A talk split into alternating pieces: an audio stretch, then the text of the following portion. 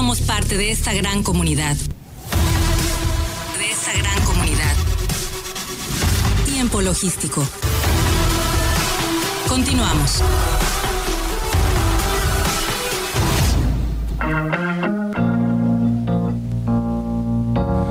Bien, pues muchísimas gracias eh, por continuar con nosotros. Y bueno, antes de iniciar este segmento, yo quiero darle la cordial bienvenida al colaborador de todos los martes, a mi querido maestro Omar Arechiga de Alba. Bienvenido, mi querido amigo, ¿cómo estás? Bien, pues gracias a Dios, Paco. Antes que nada, felicidades por tu reciente cumpleaños. La verdad, este agradecer ayer tu, tu cumpleaños y una bendición de Dios tenerte con nosotros y aprender de ti cada día en el programa. Hombre, es un honor, de verdad, muchas gracias. Tus palabras este, son grandes para mí. Gracias. Gracias, gracias. Pues aquí estamos.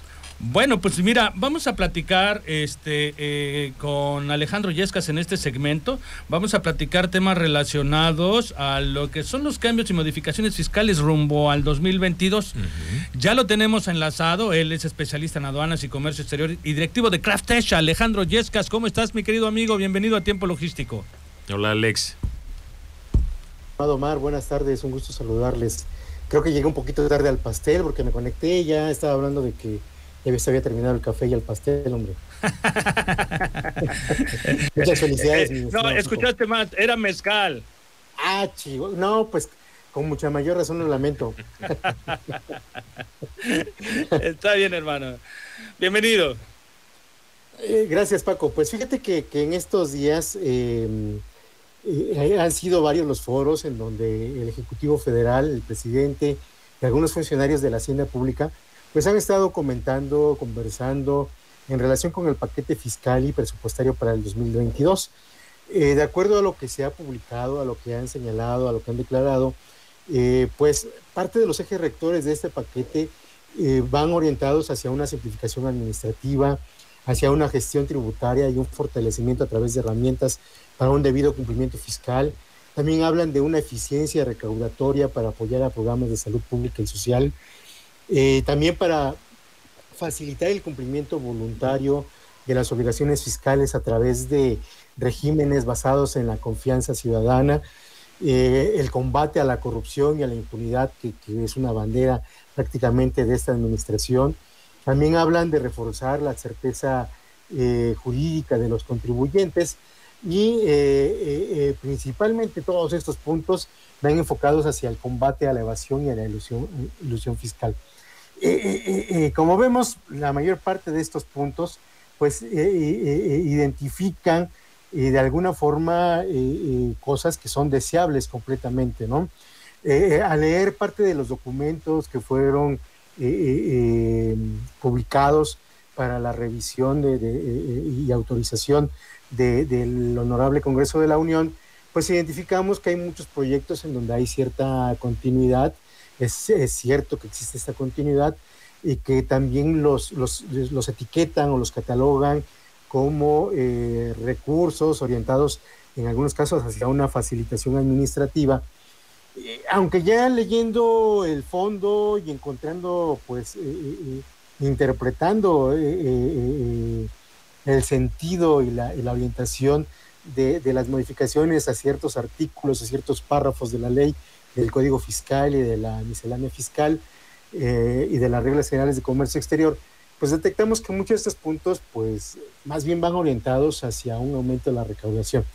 Eh, eh, de hecho, la, la, jefa del SAT, en algunas declaraciones que realizó la semana pasada, hablaba de que pues ellos tenían como objetivos, como, como tareas a realizar, pues generar facilidades administrativas y digitales que facilitaran a los contribuyentes pagar sus impuestos, pagar impuestos, ¿no?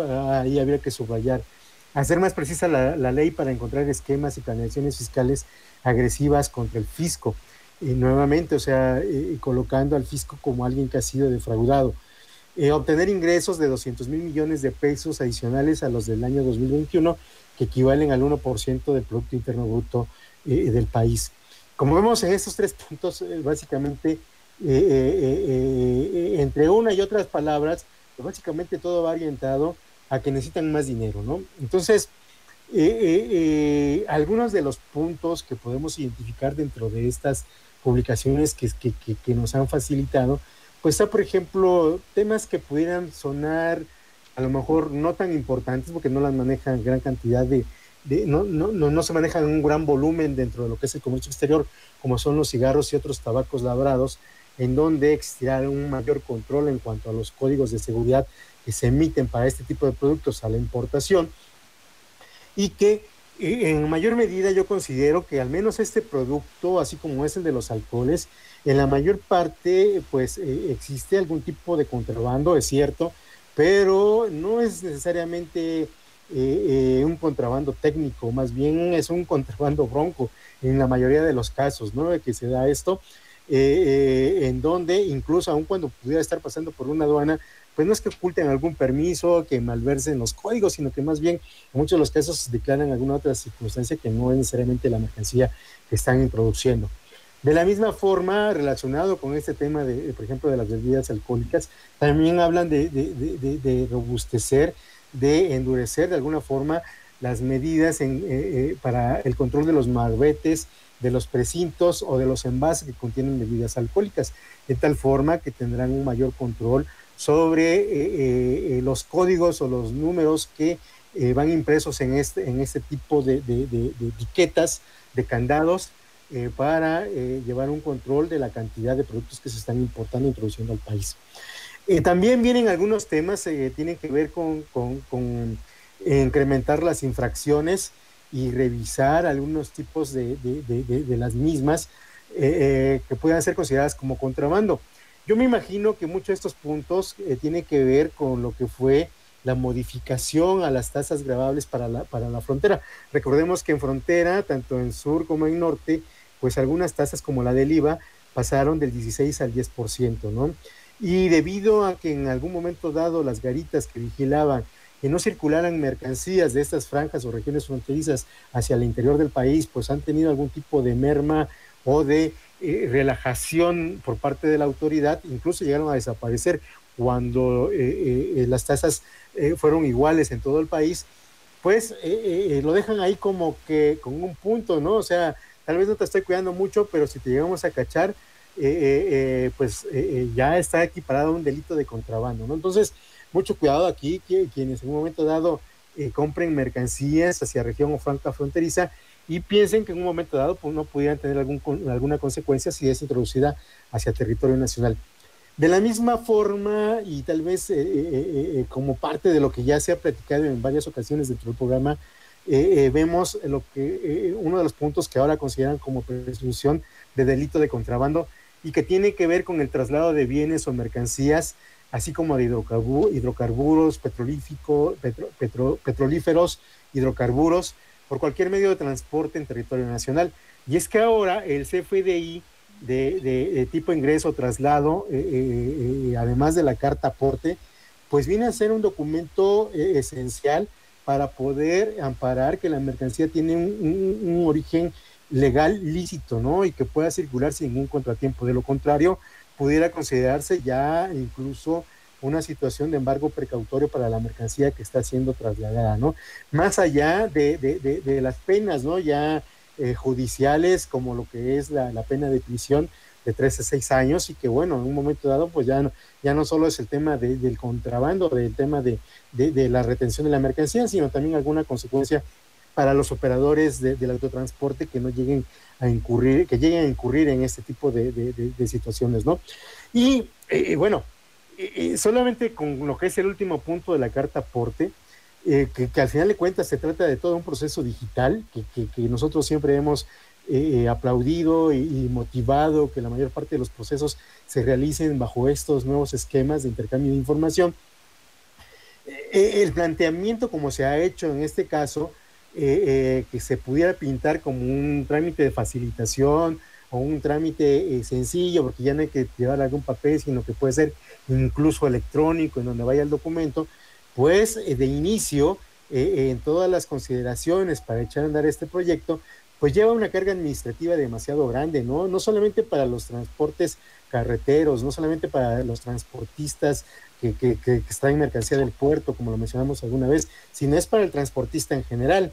Y también esto implica al transportista que tiene ahí alguna barcaza, que tiene algún tipo de cabotaje eh, para el, ferroviario, para el aéreo, y que obviamente pues esto en algunos casos pues algunos transportistas están más preparados que otros, ¿no? Tal vez para algunos pueda, pueda significar un día más dentro de su labor, pero habrá para otros en donde tengan que poner tal vez eh, más gente para, para capturar información que, que, actual, que, que, pues con todo lo que se vislumbra en este nuevo esquema de la carta aporte, eh, pues eh, sí va a requerir un esfuerzo. No solamente imaginémonos un pedimento de esos kilométricos que tienen más de 100 fracciones, 100, 100 partidas, y que conforme a lo que está dispuesto hasta el día de hoy en este, en este, en este nuevo esquema, pues capturar semejante volumen de información, ¿no? Yo creo que, que, que, afortunadamente todo parece indicar que va a haber la prórroga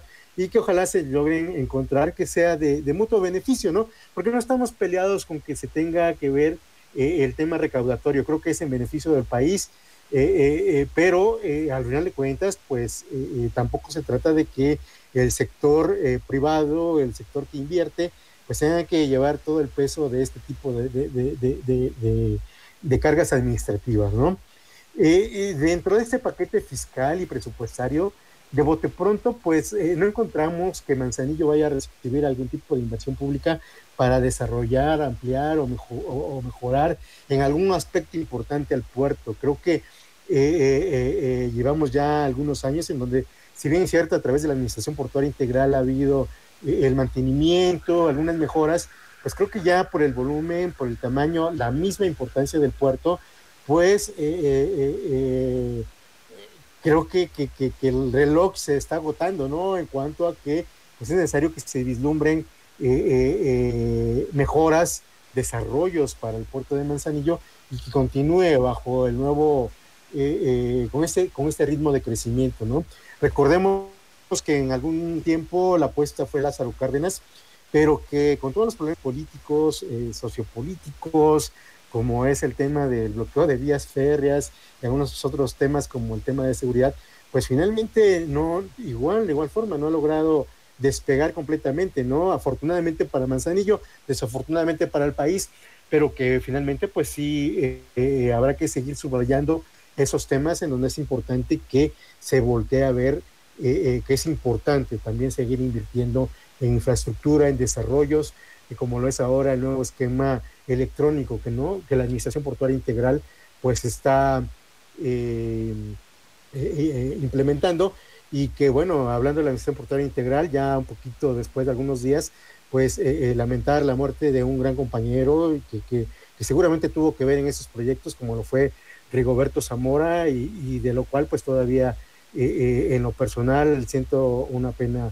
eh, por su sensible fallecimiento, ¿no? Claro. Sí, lo lamentamos mucho. Por supuesto.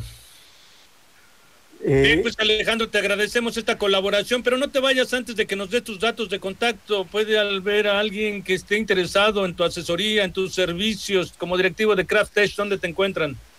claro que sí, mi estimado Paco. Mira, yo estoy en el 314-1210-734, 314-1210-734 y en el correo electrónico contacto arroba eh, eh, craft-mediotech.com.mx, contacto arroba craft-mediotech.com.mx. Ahí estoy a sus órdenes eh, para lo que gusten y ordenen. Pues muchísimas gracias, querido amigo. Te lo agradecemos y estamos en contacto para tu siguiente colaboración. Gracias. Muchas gracias, mi estimado Paco. Un saludo, Omar. Un abrazo afectuoso para, para ustedes y para todo el auditorio. Gracias. Bien, pues vamos a un corte, Omar, ¿te parece bien? Vamos a un corte interesante, las pláticas siempre con Alejandro Yescas. Sí, muy valioso todo el tema de la certidumbre jurídica, es un tema que hay que destacar y hay que darle, eh, dado que lo tocó, hay que dar un, apartado específico en este programa para ese tema. Correcto. Bueno, pues este vamos a ir a un corte. Por favor, no le cambie porque está usted en tiempo logístico. Regresamos. Somos la voz del comercio exterior. Tiempo logístico. Tiempo logístico. Con nosotros.